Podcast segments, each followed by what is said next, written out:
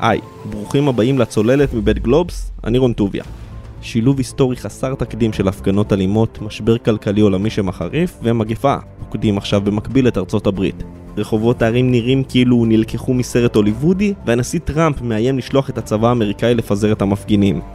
ובזמן שאמריקה בוערת, אסור לשכוח שהיא נמצאת בעיצומה של מערכת בחירות יצרית, שככל הנראה גם תיכנס לספרי ההיסטוריה. כאוס אף פעם לא טוב לנשיא מכהן.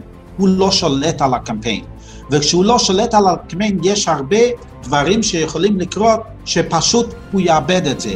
זה העיתונאי האמריקאי ג'ייקוב קורנבלו, כתב פוליטי באתר Jewish Insider מברוקלין, שהתארח השבוע בפודקאסט המדריך לטראמפיסט בהנחיית טל שניידר ואורי פרסובסקי. פודקאסט שעוקב מדי שבוע כבר שישה חודשים אחרי הקמפיין לנשיאות ארצות הברית. את הריאיון הזה לא תרצו לפספס.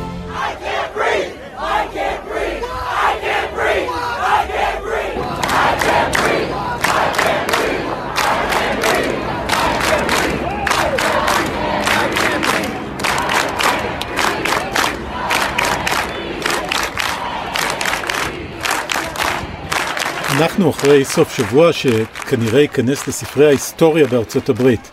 אחרי שמפגינים בשורה ארוכה של ערים באמריקה יצאו למחות על הרג ג'ורג' פלויד במיניאפוליס. הם צועקים I can't breathe, מילותיו האחרונות של פלויד, כשברך של שוטר מרתקת את הצוואר שלו לאדמה.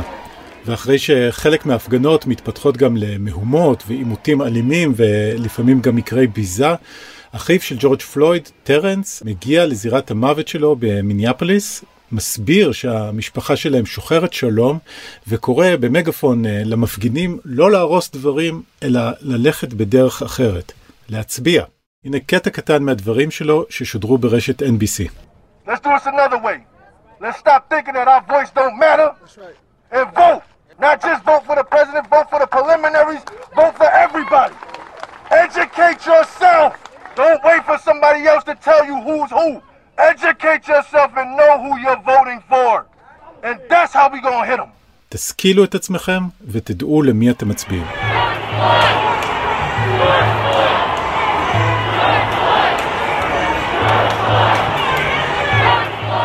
שלום וברוכים הבאים לפודקאסט המדריך לטראמפיסט, אמריקה בוערת בעשרות ערים, התמונות קשות מאוד, אנחנו רואים שוטרים שמתעמתים עם מפגינים, משמר הגבולות פרוס ברחובות, אנשים נוהגים באלימות, אנחנו ראינו בטלוויזיה צעדות והפגנות, חלקן לגיטימיות ושלוות, אבל כמו דפוס חוזר מדי ערב עם רדת החשיכה, מקומות נרחבים בהם שחורים ולבנים, כאחד מנפצים זגוגיות, בוזזים חנויות, אה, שורפים בנקים, שורפים אה, אפילו אה, כנסיות ותראו בארצות הברית לא זכורה רמת אלימות כזאת מאז מהומות 1968, דיברנו עם כמה אנשים השבוע וזה לא דומה למה שהיה בעשור האחרון סביב הרג לא לגיטימי של שוטרים את הקהילה השחורה, אנשים מהקהילה השחורה.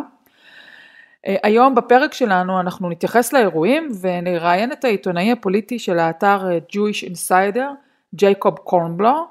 קורנבלו יצא לסקר את ההפגנות אה, בברוקלין. נשוחח איתו גם על הקורונה שהכתה באופן קשה מיוחד, במיוחד בקהילה החרדית בניו יורק. ואחר כך נקדיש קצת, כמה דקות ככה לשיחה עם פרופסור מיכאל בירנהק, סגן דיקן הפקולטה למשפטים באוניברסיטת תל אביב. והוא התייחס להסלמה במאבק בין אה, טראמפ וחברת טוויטר, אז פרק עמוס, יישארו איתנו עד הסוף, אבל לפני כן, אורי, מה אנחנו אומרים על האירועים ההיסטוריים? כן, את יודעת, אה, היה קטע שתפס אותי, משהו שכתב אה, דן בולס, הפרשן הוותיק של וושינגטון פוסט, הוא כותב שאמריקה כבר חוותה אה, גל של ערים בוערות אה, אחרי הרג גזעני בשנת 1968, אה, ואמריקה כבר הוכתה בשנת 1918, לפני 100 שנה, על ידי מגפה שהרגה יותר מ-103 אלף האנשים שמתו מווירוס הקורונה. ואמריקה הוכתה על ידי השפל הגדול בשנות ה-30 והיא נחבטה במיתון הגדול של 2008. אבל אמריקה מעולם לא חוותה את כל הזעזועים האלה באותו רגע. וזה יותר משהמערכת יכולה לשאת, ואנשים מתאבלים על המדינה, הוא כותב, וזה איזשהו סנטימנט שאפשר לראות מאנשים אחרים, תחושה שמשהו לא טוב, משהו רע מאוד עובר על אמריקה כאומה. כן, צפינו בשידורי החדשות אתמול בלילה, עם המהומות אל מול, לא, לא המהומות, הפגנה, צריך להגיד את ההפגנה השקטה אל מול הבית הלבן, ההפגנה נכנסה לתוקף תוך כדי זה שהתחיל עוצר. אה, החל משבע בערב, אה, העוצר אה, ב-40, בכ-40 ערים ברחבי ארצות הברית נועד כדי למנוע מקרי ביזה ואנחנו רואים בעלי חנויות בכל ערים, בלוס אנג'לס, באוהיו, בניו יורק, בוושינגטון, בפלורידה, אנחנו רואים את האנשים מכסים את חזיתות החנויות שלהם בקרשים, נועלים, מתרחקים, אה, חברת וולמרט הודיעה שהיא סוגרת אה, מאות חנויות, אה, מאות צריך להגיד חנויות ענק של וולמרט, אמזון הודיעו שהם משנים את מסלולי הפצת שליחויות, ראש עיריית פילדלפיה הודיע ביום א' שכל הקמעונאים בעיר מתבקשים לסגור את החנויות. ואני שאלתי את עצמי אורי, אתה יודע מהומות זה דבר שרואים ברחבי העולם בתקופות מסוימות אבל מדוע אירועי הבזיזה והפשיטה על החנויות?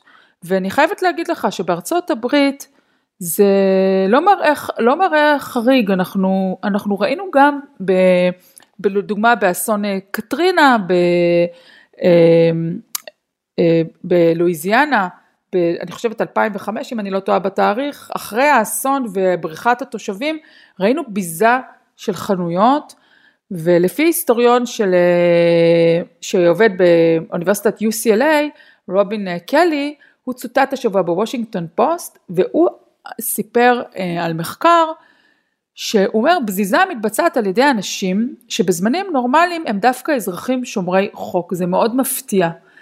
אה, הם רואים את ההתרחשויות, הם מנצלים את הכאוס פשוט כדי להשיג רווח אישי מהיר, טלוויזיה, נעליים, תכשיטים. ועכשיו עם המצב הכלכלי המאוד קשה, עם 40 אה, מיליון מובטלים חדשים, הם צופים במתרחש וכל אחד ככה אומר לעצמו אוקיי זו הזדמנות אה, להשלים אה, ציודים מה שנקרא ופשוט גונבים אה, כאמור זה היה באסון קטרינה זה היה באירועי אלימות אחרים בארצות הברית תופעה סוג של תופעה אמריקאית הייתי אומרת. ואגב הבוזזים כמו, כמו שאמרת קודם הם גם שחורים וגם גם לבנים. זה רואים זה רואים בתמונות לגמרי רואים את זה בתמונות. כן. ואת יודעת, בקהילה השחורה, אה, כמו ששמענו אה, בהתחלה, אפשר לשמוע ויכוחים על הדרך ועל מה שקורה עכשיו. מצד אחד יש את הרצון למחות ולהפגין על מציאות אה, שמבחינתם פשוט לא משתנה. הקלות הבלתי נסבלת שגברים שחורים יכולים למצוא את מותם בידי המשטרה בארצות הברית, שזה ככה כבר שנים. כלומר ההפגנות מגיעות אחרי ששום דבר אחר לא עבד ורק ככה מקשיבים להם. אנחנו ראינו כתב אישום נכון. מאוד מהיר אה, נגד השוטר אה, שהרג אה, את ג'ורג' פלויד ויכול להיות שאחרת זה לא היה קורה. ומצד שני רואים גם שדברים יוצאים משליטה ומגיעים למקרים של אלימות קשה יותר וגם לביזה. ואת יודעת, שומעים את הוויכוח הזה, יש מי שאומר זו לא הדרך הנכונה, זה לא הדרך הנכונה מוסרית וזה גם לא משרת אותם בתכלס. ואז באים אנשים ועונים, כן, אנחנו מכירים את הטיעון הזה, שמענו אותו שוב ושוב ושוב. Uh, כך שבאמת יש איזושהי כן. uh, תחושה שכבר ראינו פה, את יודעת, שמעתי את קורנל ווסט אומר, uh, מה שאנחנו צריכים לעשות זה להיכשל, רק להיכשל באופן טוב יותר, אפילו הוא לא חושב שיצא מזה משהו, רק שהפעם נכנס לתוך זה הנשיא טראמפ. בדיוק. כי אני רוצה לחדד, היו אה, אירועי אלימות שיטור אלים נגד שחורים גם בתקופת הנשיא אובמה, והיו גם מהומות אה, פרגוסון, אריק גרנר, גם בתקופת הנשיא אובמה, אבל הם מעולם לא התרחבו כך, והנשיא טראמפ שופך אה, שמן לתוך המדורה, אני מרגישה שמה שרואים זה פשוט הר, הר געש שהתפרץ אה, אחרי שלוש שנים של אה, מנהיגות שהיא מאוד אה, מלבה. ביום אה, שני השבוע טראמפ אה, מקיים שיחת אה, טלפון עם אה, מושלי אה, המדינות, הוא נוזף בהם, אה, מתייחס אליהם קצת כמו האבלים, הוא אומר להם אתם ג'רקס, אתם האבלים, אתם צריכים להשתלט על המפגינים, אתם צריכים לנקוט יד יותר קשה, וכמובן אומר שצריך להשתמש במשבר הלאומי, אפילו בצבא, ובשיחה משתתף גם הרמטכ"ל האמריקאי, חלק מהמושלים מביעים ככה זעזוע מאופן הסגנון של השיחה והשיחה כמובן יוצאת החוצה, אנחנו מזמינים אתכם להאזין לחלק מה, מההקלטה שפורסמה באתר BuzzFeed.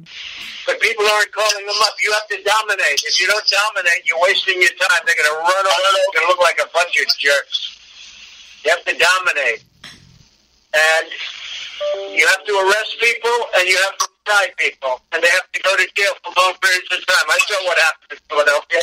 I saw what happened in Dallas where they kicked a guy to death. וכאמור, ביום שני, בהמשך לאותה שיחה שהתפרסמה, טראמפ מכנס הצהרה לעיתונות, הוא לא עונה שם על השאלות, ההצהרה לעיתונות מתקיימת ממש כשבחוץ, מעבר לגדר, המונים מפגינים, אני רוצה להגיד לא בדיוק על הגדר כי הרחיקו אותם קצת למה שנקרא לפייט פארק, זה מרחק של כמאה מטרים, אבל כתבים שנמצאים בתוך הבית הלבן אומרים שהם שומעים את הצעקות. וטראמפ אה, מבקש מהמשטרה כבר להתחיל לדחוק את המפגינים מלפייט פארק לכיוון יותר פנימה לתוך אה, העיר, המשטרה או הצבא, מי שנמצא שם כבר אה, יורים על המפגינים עם כדורי גז מדמיע, למרות שההפגנה היא שקטה לחלוטין.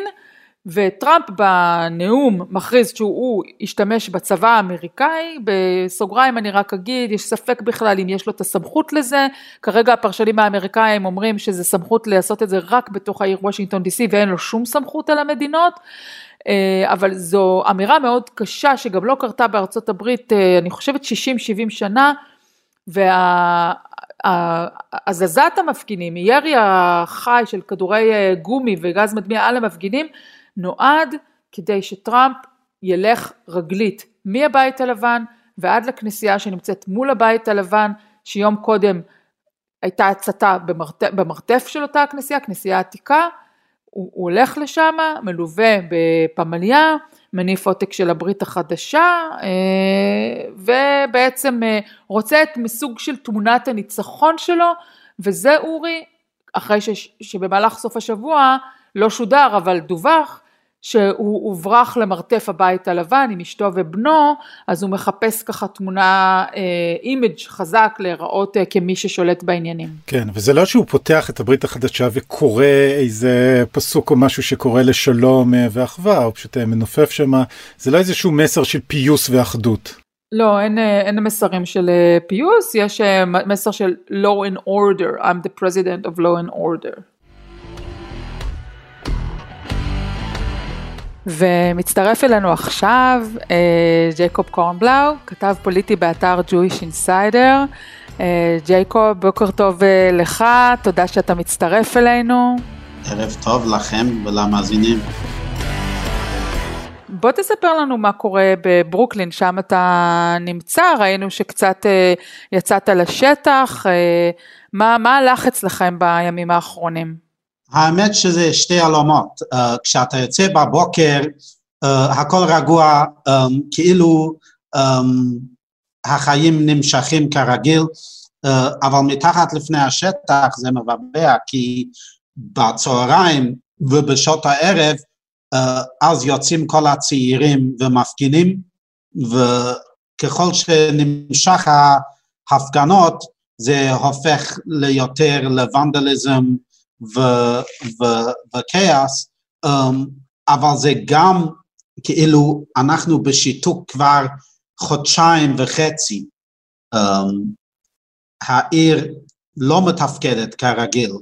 אנשים יוצאים לעבודה, אבל לא כולם, לא כולם ברכבת. הרכבת עובדת, אבל לא בשעות רגילות, um, ועדיין, ועדיין הכל נראה כמו שזה ממשיך כרגיל, אבל מתחת לפני השטח זה סיפור אחר לגמרי. אה, כל, ה, כל המחלוקות אמ, העבר וגם הפוליטיקה מתערבבת ביחד עם הפנדמיק וזה מצב בלתי רגיל. ואפשר לראות גם אצלכם את המראות וה... ולשמוע את הקולות ששומעים במקומות אחרים, אתה יודע, עשן, צמיגים בוערים, יריות? אז בברוקלין באזור אחד וגם במנהטן, אתמול בערב וגם במוצ"ש, um, היו דברים כאלו, uh, צמיגים בוערות, uh, um, אנשים רודפו אחרי המשטרה, התעמתו עם המשטרה, uh, פרצו um, לכמה חנויות גדולות, היו אותו דבר גם בברוקלין וגם במנהטן. Um, אלה שני המוקדים שבו um, ההתפרצויות um, נמשכות כל לילה, אבל במשך היום יש כמה אזורים שאנשים פשוט יוצאים רגוע, אה, אה, מנופפים בשלטים ופשוט מפגינים נגד, נגד המשטרה וגם בעד הקהילה השחורה. ג'קוב, אתה אה, מסתובב עם כיפה mm-hmm. ועם uh, המראה החרדי המאוד קהילתי ספציפי, אתה בעצם שייך לקבוצת מיעוט, שאתה יודע, ב, בשגרה לצערנו הרב, הקבוצת מיעוט שלך בתוך ארצות הברית גם סופגת, uh, נמצאת במקום שהוא קשה ומותקף, וראינו בשנים האחרונות אפילו רציחות וטבח, ואתה עכשיו רואה את המחאה הזאת שהיא באמת אלימות אה, משטרתית נגד קבוצה שהיא שחורים. אתה מסתובב, אתה מרגיש אמריקאי, אתה מרגיש, אתה מרגיש קבוצת מיעוט, אתה, איך אתה סוציולוגית מתחבר לכל האירוע המורכב הזה מאוד? אני לעצמי מרגיש מצוין להיות אמריקאי עם החירות והכל, אבל כן, um, um, הנקודה הזו ש, ש, שאנשים בקהילה החרדית בפרט, גם בקהילה היהודית, um, קודם כל um, נמצא גם בעמדת מיעוט וגם סופגת הרבה uh, מהיד הקשה של המשטרה. רק לפני כמה ימים היו פה באזור ש, שלנו, באזור ברוקלין, מכוניות משטרה 12-15 מכוניות, אחד אחרי השנייה, אה, יוצאות אה, לבדוק אם היו חנויות שהיו פתוחות למכירה, אלו שלא היה להם רישיון אה, לפתוח במיוחד בזמן הזה, ואנשים מרגישים, וגם היו המקרה בהלוויה ההמונית בברוקלין, ראש העיר צייץ משהו שהשתמע שהקהילה היהודית מפר את החוקים וההוראות, אז מרגישים את זה וגם מרגישים אמפתיה עם הקהילה השחור, כי גם לנו יש אותו טענות, אבל עדיין, עדיין זה לא אותו דבר. צעיר שחור שיוצא מהבית בשעות המוקדמות של הלילה, לא מרגיש בטוח באמריקה. בן אדם כמוני, אפילו אם אני יוצא עם כיפה, אפילו אם אני יוצא עם כובע, אם אני יוצא באזור שלי, אני מרגיש בטוח. לא מרגישים אותו ניתוק שמרגיש צעיר שחור ש... או, או, או מקהילת מיעוטים אחרת, כשנוסעים ברכב ובא משטרה וסוגר עליו ופותח את החלון, הוא מרגיש יותר, יותר תחת מתקפה uh, מבן אדם נורמלי, בן אדם ש, שהוא לא uh, מקהילת המיעוטים. אז בוודאי שיש לנו אמפתיה, בוודאי שאנחנו מרגישים שמכיוון שאנחנו מבני הקהילת המיעוטים, וגם אנחנו סופגים הרבה, ש, שכולנו uh, תחת אותו אמברלה, uh, כמו שרואים, uh, אומרים, אבל עדיין, עדיין, עדיין זה, זה לא אותו דבר. אתה יודע משהו ש, שבלט לי לעין uh, בתמונות uh, מההפגנות ברחבי ארצות הברית, זה את הניגוד הזה בין המפגינים לשוטרים. השוטרים בארצות הברית ככה, אתה יודע, אנחנו רואים את זה בטלוויזיה, אבל mm-hmm. הם לפעמים נראים כמו חיילים, עם כלי נשק, עם קסדות, עם כלי רכב משוריינים. כן, כי מה שאתה רואה בטלוויזיה זה המוקדים שבו קורה ההתפרעויות. Mm-hmm. ואלו um, הדברים, אלו הכלים שעומדים לרשותם. כן. כמעט, כמעט כל משטרה מקומית הוא כמעט כמו צבא, במיוחד בניו יורק ובאלה. אז כשאתה רואה התפרעויות, uh, במיוחד אחרי שה-National Guard נכנס, mm-hmm. אם המשטר הפדרלי um, שולח אותם, אז זה צבא כמעט אותו דבר כמו uh, צה"ל, uh, אותו כלים ומשתמשים באותם כלים. אבל כשאתה um, יורד ברחוב ופוגש איש משטרה, הם כולנו, כולנו בני אדם. כן. וגם יש, יש הרבה uh, אנשי משטרה שהם מבני הקהילה המיעוטים, שהם מבני, מבני הקהילת השחור, והם מרגישים אותו דבר, אבל עדיין עובדים בשביל המשטרה, אז הם לא, לא יכולים להגיד את זה. אבל ראינו אפילו אתמול ושלשום, ראינו בכמה מקומות, בכמה um, uh, um, מקומות um, מוקד, ש... אנשי המשטרה והמפגינים uh, ירדו לרחוב, שוחחו, אפילו התחבקו uh, אחד עם השנייה. Um, זה, כש, כשזה יורד um, לנקודת חיתוך, אז אתה רואה, ובמיוחד מישהו ש, שרואה לא מקרוב, אבל מרחוק דרך הטלוויזיה, אז באמת שרואים צבא לכל דבר. כן. כן. ג'ייקוב, שאלה אולי הכי כבדה פה, וזה גם ממש, השטח ממש בוער תוך כדי זה שאנחנו מדברים, ובכל זאת חייבים לשאול איך האירועים האלו משפיעים על הקמפיין, על הבחירות, ותקן אותי אם אני טועה, אנחנו מדברים פה באירועים שהם נרחבים הרבה יותר מכל מה שראינו בעשורים האחרונים, זה מדברים עכשיו, משווים את זה ל-68, אני לא יודעת, אולי אפשר להשוות את זה ל... לראשית המאה הקודמת, לפני מאה שנה, מה, מה אתה אומר, איך זה ישפיע על המערכת בחירות?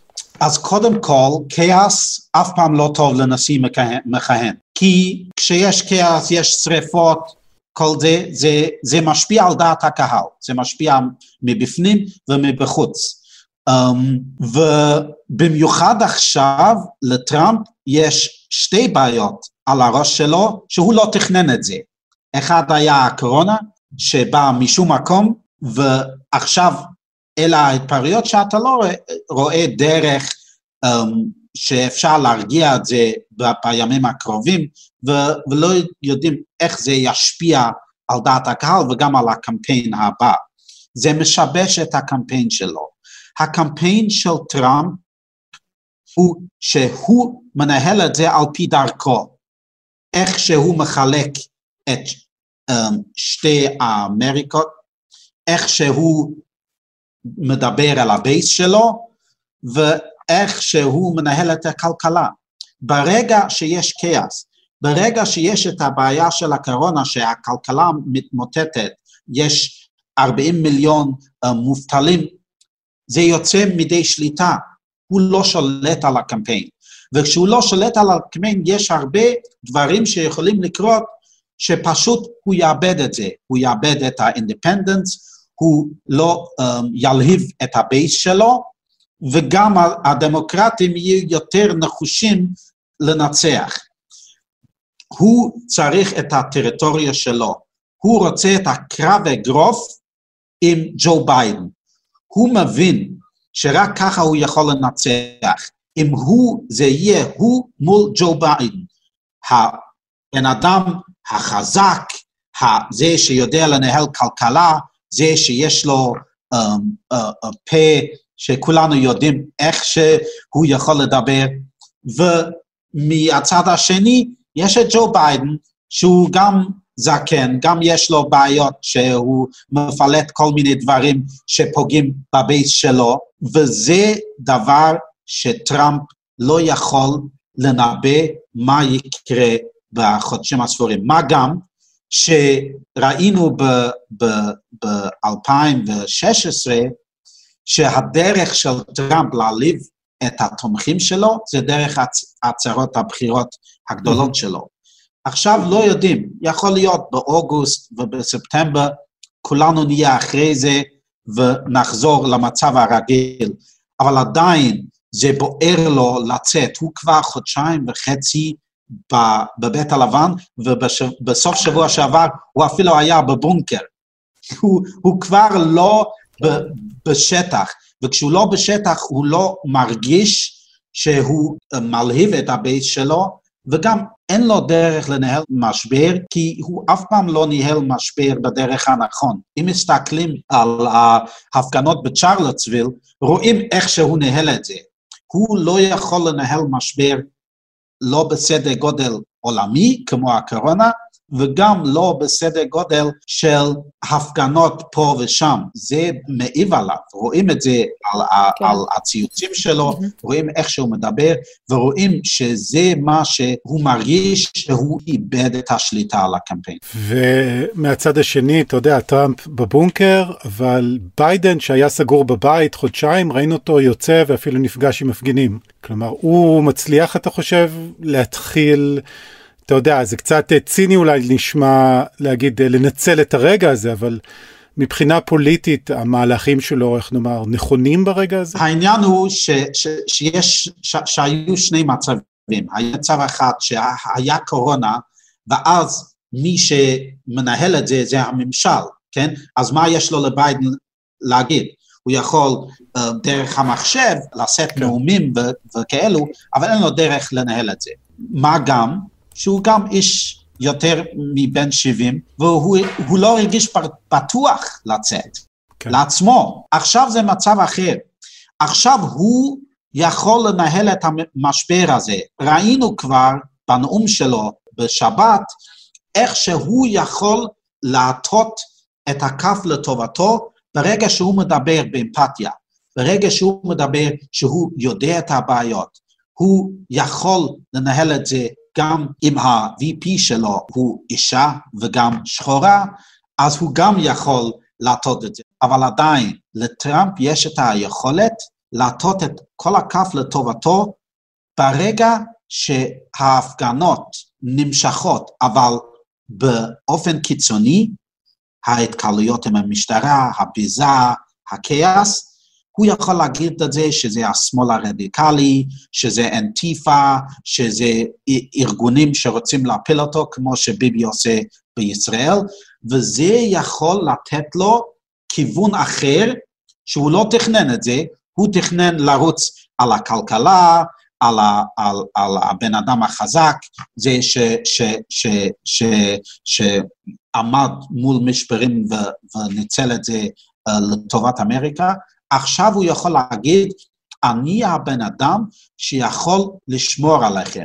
וכמו שאמרנו, ברגע שהקורונה פרץ, כמה פרשנים אמרו שברגע משבר וכשבן אדם לא מרגיש בטוח בעצמו, כשהוא רואה נסיך שנראה חזק, מדבר חזק, הוא מרגיש שהנה, טראמפ יכול להשליט סדר במדינה. אבל ג'קוב, באמת רציתי לשאול אותך, יש פה איזושהי תחושה אולי שהרבה לבנים אה, או אנשים שהם, אתה יודע, אה, נוטים, נוטים, מתנדנדים, מי שמצביע לדמוקרטים מצביע, אבל כן. מתנדנדים שהם גם לבנים, שהם רואים מה שהולך, הם יגידו, אוקיי, סליחה, זה מוגזם מדי, זה אלים, זה ונדליזם, זה אלימות, אנחנו לא בכיוון הזה בכלל, ויתחזק הרצון שלהם להצביע אולי לרפובליקנים. מצד שני, כל האירועים האלו יכולים לגרום לאוכלוסיות שחורות להיות disengaged, להגיד סליחה אנחנו לא משתתפים בתהליך כי תראו איך,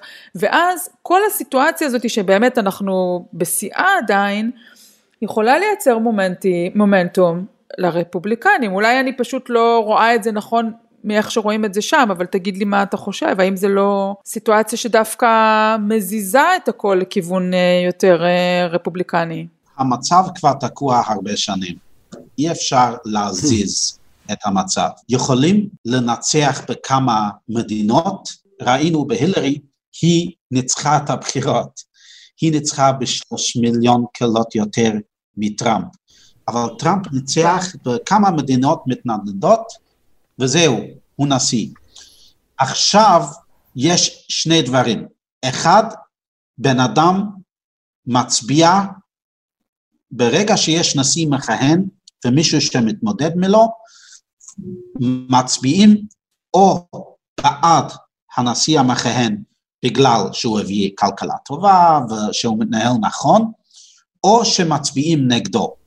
ברגע שיש את הדברים האלו, אם זה המשבר העולמי, אם זה עכשיו המשבר של racism ו division באמריקה, זה לא לטובתו של טראמפ. כן. הוא לא יכול להגיד, הבנתי. אני הבן אדם שיכול ללכד את העם. אני הבן אדם שיכול להביא לך תוצאה יותר טובה, אם הוא לא הביא תוצאה טובה בארבע שנים הראשונות של הקדנציה שלו. ובגלל זה הוא מודאג.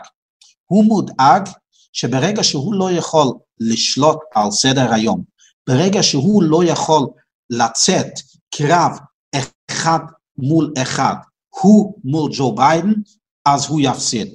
ועכשיו, זה לא אומר, זה לא אומר שעכשיו ביידן יותר חזק כי הוא מתנהל נכון. אם ביידן מנצח, זה בגלל שטראמפ פישל פה. בגלל שטראמפ, ברגע שפרץ הקורונה, וגם עכשיו בתגובות שלו, הוא הביא את זה על עצמו. אנשים לא מרגישים בטוח, אנשים לא מרגישים שהכלכלה פורחת, יש כל כך הרבה מובטלים, והאנשים האלו, יש הרבה שיגידו, כן, I disengage, יש שיגידו, אין לי מה לעשות, אין לי מה לצאת להצביע. אבל אם בצד השני הם לא מולהבים, הצד השני, הצד של טראמפ, לא מולהב מההנהגה של טראמפ וגם מהתוצאות, אז זה קשה גם להביא להם להצביע. כן. ג'קוב, אני רוצה לשאול אותך שאלה, אתה יודע, אה, ככה, אולי שאלה אחרונה למהומות. אתה יודע, אנחנו רואים, הנשיא כותב לא רק אה, נגד אה, אנטיפה והאנשים שמארגנים לכאורה מאחורי הקלעים את ההפגנות, הוא כותב גם הרבה נגד העיתונות, נגד ה... ה mainstream media או ה lamestream media, יש לו כל מיני כינויים, ואנחנו במקביל רואים עיתונאים חוטפים כדורי גומי, גז מדמיע, ראינו צלמת עיתונות שהתעוורה בעין אחת, ו- ולפעמים זה נראה שהמשטרה ממש יורה באופן מכוון על עיתונאים. בתור עיתונאי, אתה מרגיש חושש יותר בימים כאלה? כן, העניין הוא שברגע שאתה נכנס, אמ, בכל מיני מקומות יש לנו פריבילגיה mm-hmm. כאילו להגיע למקומות שבן אדם לא יכול להגיע, כן? אנחנו יכולים להיכנס לכנסת, אנחנו יכולים להיכנס לכמה אירועים שאנחנו uh, ממש קרובים להנהגה הפוליטית, ובן אדם פשוט אין לו יכולת. הוא צריך לקנות כרטיס, או להגיע כמה שעות לפני כדי לעמוד בתור. אבל המעניין הוא שבהפגנה יותר טוב להיות בן אדם רגיל. Hmm. בן אדם רגיל בלי תעודת עיתונאי, סתם עם מצלמה. היום אתה לא צריך מצלמה, אתה רק צריך טלפון קטן ובציוץ אחד, בווידאו אחד, שמטושטש אפילו, יכולים להבעיר מדינה שלמה. ולכן, זה להיות בין המפגינים למשטרה, זה סתם יוצר בעיות, וגם אתה הטארגט הראשון של המשטרה. כן.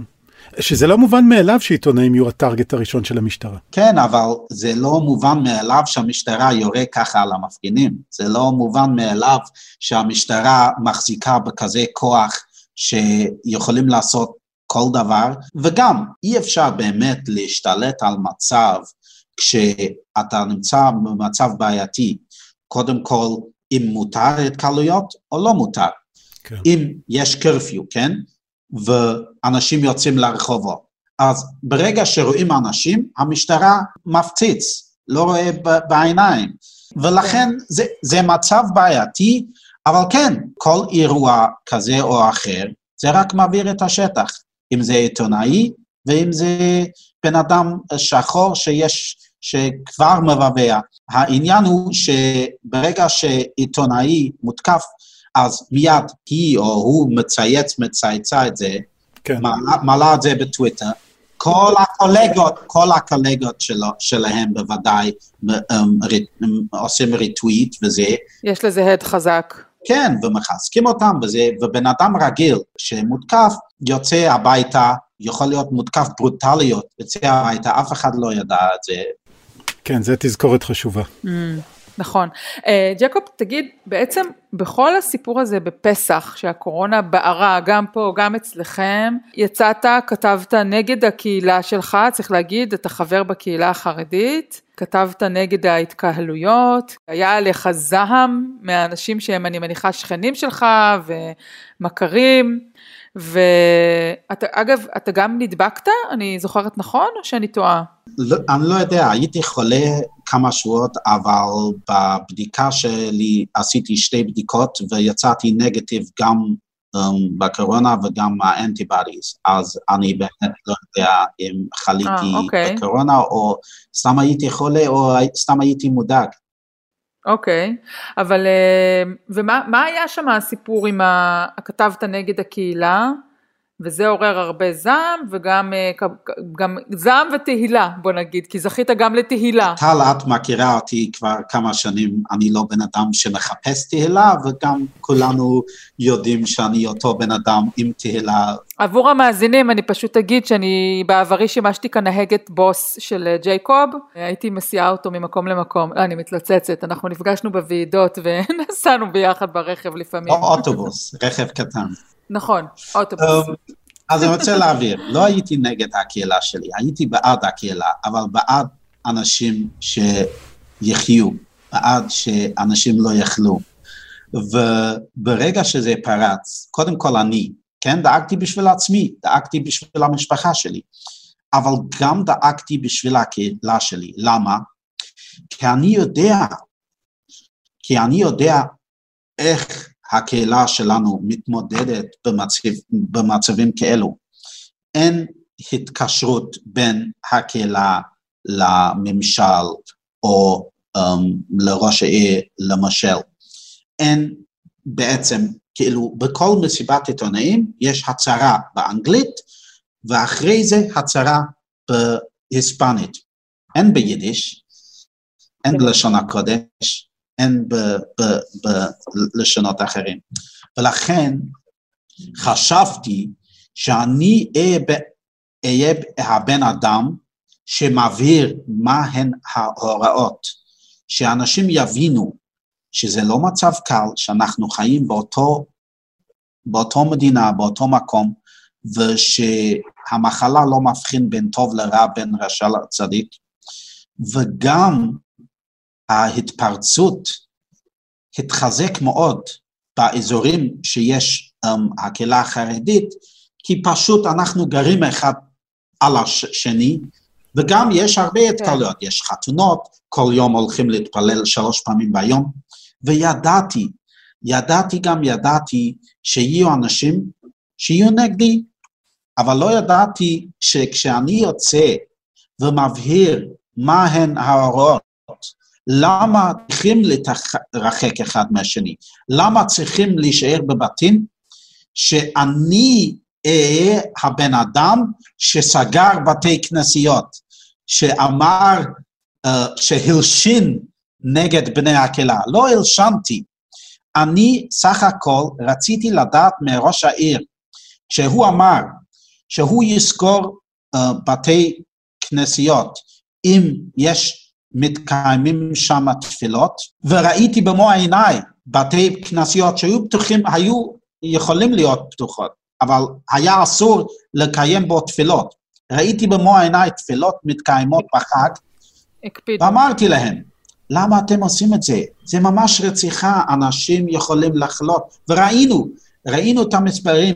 Uh, יש, לה, יש לי שני גיסים שעובדים פה בבית לוויות. היה יום אחד היום הראשון לפני חג הפסח, שהיו 52 לוויות ביום אחד. וואו, וואו. בחודשיים וואו. האלו היה להם יותר מ-600 לוויות, מה שיש להם בשנה אחת. וזה ממש אסון. והזהרתי ואמרתי, אני לא יכול לצאת, אני לא יכול ללכת לכל מיני מקומות להגיד את זה, מה שיש לי זה הדף הטוויטר שלי, מה שיש לי זה ההתקשרויות שיש לי עם הראש העיר. כשאני אראה משהו, אני אגיד את זה לראש העיר. הוא יכול לחזק את ההוראות שלו, הוא יכול להגיד למשטרה, לכו למקומות האלו, ולראות שאנשים מקיימים את ההערות של, ש, שלהם. אני לא האשמתי ולא, ולא עשיתי שום דבר נגד הקהילה שלי. וכשאתה מדווח על ההתקהלויות האלה בבתי הכנסת, אז בתגובה אתה זוכה לכינויים מאוד חריפים. כן, מזל שיש בלוק בטוויטר, שיכולים פשוט ברגע אחד, אבל זה, זה מאוד קשה לראות את זה, אנשים התקשרו אליי, אנשים שלא הכרתי, אף פעם לא הכרתי, um, התקשרו אליי באמצע הלילה, התקשרו אליי כל היום, אמ, אמ, אמרו דברים נוראים, הייתי בהתקהלויות בל"ג בעומר, ובן אדם אחד צעק, או oh, הנה הקורם לי המוסר, וכולם, בני, בני 16, בני 20, מוסר. כן, התקהלו סביבי, ואמרו, מותר להרוג אותך, אתה בן תמותה, כי, כי, כי הלשנת נגד הזה. אבל עדיין, באותו רגע גם קיבלתי הרבה תמיכה מאנשים שהבינו שאני לא בן אדם שסתם יוצא נגד הקהילה שלו. אני לא בן אדם ש, שמרגיש שאני רוצה, um, שאני צריך תמיכה מבחוץ, שאני צריך um, תהילה. אני לא צריך את זה. באמת דאגתי, דאגתי בשביל הבני, בני הקהילה שלי, כי ידעתי, ידעתי כמה, כמה המצב חמור. אז ככה אולי, אה, אתה יודע, כדי להשלים את התמונה, דיברת על כל הכוחות שיש אה, מתחת לפני השטח ושמתפרצים עכשיו, צריך להזכיר שבארצות הברית יש עכשיו, כמו בהרבה מקומות בעולם, משבר כלכלי מאוד חריף, עשרות מיליוני מובטלים, זה משהו שאתה מרגיש סביבך? Um, אני לעצמי, um, אני לא צריך לדאוג לעצמי, ברוך השם שידי מלא עכשיו יותר מבעבר, uh, יש uh, אפילו um, יותר עבודה, אבל אני שמח שלא איבדתי מקום העבודה שלי. כן. אבל מכיר הרבה אנשים שממש איבדו את מקום העבודה שלהם, וזה קשה, זה קשה גם כי ברגע שאתה מפוטר ממקום עבודה שעבדת כמה שנים, אז um, כותב רזומה, uh, מדפיס את זה, נותן את זה לאנשים, ואם יש לך מזל, אז באותו יום אתה מוצא עבודה חדשה. עכשיו זה משבר שקודם כל אנשים לא ממהרים um, להזכיר אנשים, ו... Um, זה מצב בעייתי, כי כן, um, עשו סטימולוס פקאג' אחד, um, um, נתנו um, 1,200 לבן אדם uh, בחודש אפריל, אבל זה לא מספיק אפילו לחצי שכר דירה. אם יש לכם משפחה עם כמה ילדים, אז זה אפילו לא לשבוע אחד. Um, זה קשה, אנשים מתמודדים, הרבה אנשים בקהילה שלנו, ש... קודם כל הם עובדים בפקטוריז או במקומות עבודה שפשוט לא צריכים אותם עכשיו, כי אין עבודה, וגם יש הרבה בעלי חנויות שאסור להם לפתוח. Um, הפעם הראשונה שייתנו אישור uh, לפתוח זה יהיה ביוני ש, um, שמונה, זה יהיה שבוע הבא. וואו. שבוע הבא, עוד, עוד שבוע, שבוע הם יכולים לפתוח, וזה עכשיו קיץ כבר.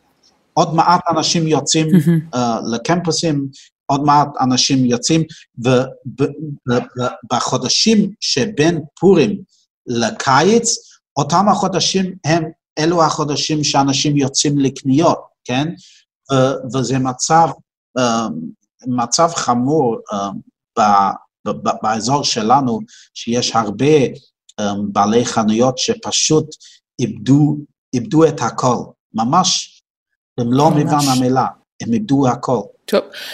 אה, ג'ייקוב, אנחנו חייבים אה, לסיים, יש לי עוד שאלה אחת שהיא יכולה לשמש חומר לפרק שלם, אבל בגלל שללוח השנה כבר מתקדם לקראת הראשון ביולי, אני פשוט חייבת לשאול, אה, ננסה למקד את השאלה בנושא מה שנקרא החלת הריבונות והסיפוח, מהזווית שלך בתוך ארצות הברית, האם הנושא הזה הוא משהו שטראמפ יקדם אותו, כיוון שזה נותן לו משהו מהבחינה הפוליטית בקמפיין, כי זה עניין כאילו ישראלי, אבל בעצם אנחנו כל הזמן מנסים להבין מה האינטרסים של ממשל טראמפ ב... באירוע הזה, האם זה משרת אותם, האם זה מזיק להם? העניין הוא ש, ש, שראיתי השבוע שהמתנחלים מתנגדים לזה עכשיו, כי זה אומר שצריכים להכיר קודם כל במדינה הפלסטינית וגם האזורים ש, ש, שיהיו בעייתיים.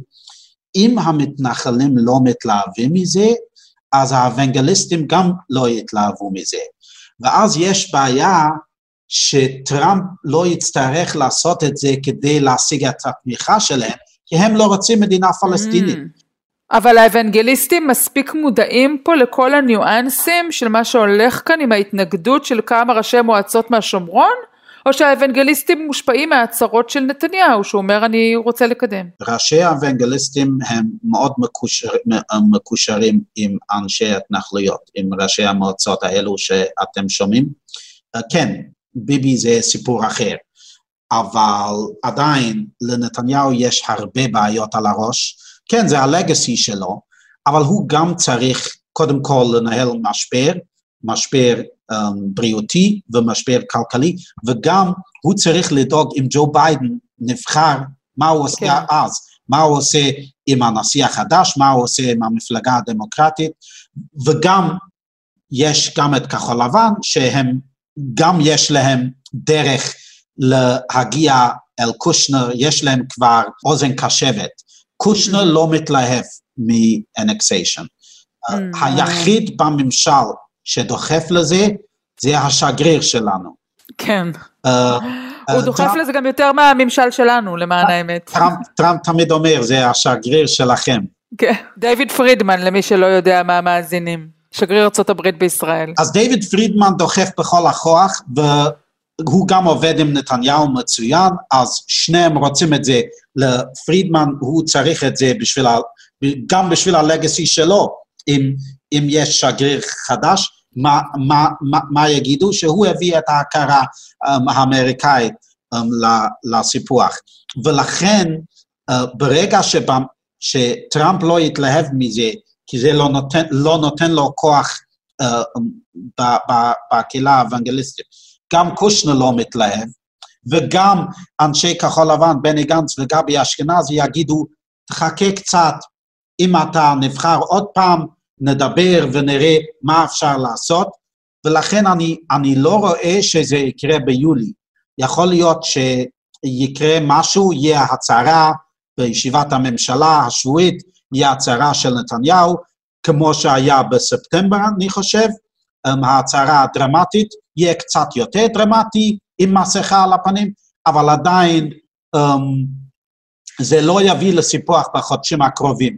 יכול להיות שבספטמבר או משהו יהיה סיפוח חלקי של בקעת הירדן, אבל זה לא משהו שטראמפ יתאבד בשבילו. מעניין, מעניין מאוד. Uh, טוב, uh, אנחנו נאלץ uh, לחתוך את השיחה המרתקת, אנחנו שומרים לעצמנו את הזכות, ג'ייקוב, לראיין אותך, להיפגש איתך. אמרת לי בא לישראל, ברגע שייתנו לי אישור. כן, ברגע שאתה תצטרך לשהות כאן בשבועיים בידוד, אתה יודע, יש כאן כלל כזה. האמת היא, ג'ייקוב, אולי אה, לי יש סיכוי להגיע לוועידה יותר מאשר לך להגיע לישראל, גם בזה אני לא בטוחה. אה, אבל סיימנו פה את השיחה עם ג'ייקוב קורנבלו, הכתב הפוליטית של אה, Jewish Insider, אה, שנמצא בברוקלין, ליד מנהטן, לא רחוק. אז אה, ג'ייקוב, המון המון תודה, ושמור על עצמך שם גם בהפגנות וגם במחלות. תודה רבה. תמיד. תודה. תודה, היה כיף. טוב, אורי, אה, עד כאן המדריך לטראמפיסט של אה, שבוע האירועים הקשים בארצות הברית. אני מזמינה את המאזינים לעקוב אחרינו ברשתות החברתיות, אה, להצטרף לקבוצה שלנו בפייסבוק, המדריך לטראמפיסט. אנחנו משתדלים להעלות שם את התכנים באופן מיידי, אפשר להירשם כמנוי בכל האפליקציות השונות. קטעים ששמענו בפתח הפרק שהועלו לטוויטר על ידי ה Colorado Times Recorder, ליצה פפס מ Boston 25 News, נטלי פוזו מ-7 News Boston וזאק בוידן הולמס, צלם של ה Des Moines Register. תודה לעורך הפודקאסטים רון טוביה, אני הייתי אורי פסובסקי. אני טל שניידר, להתראות. ביי.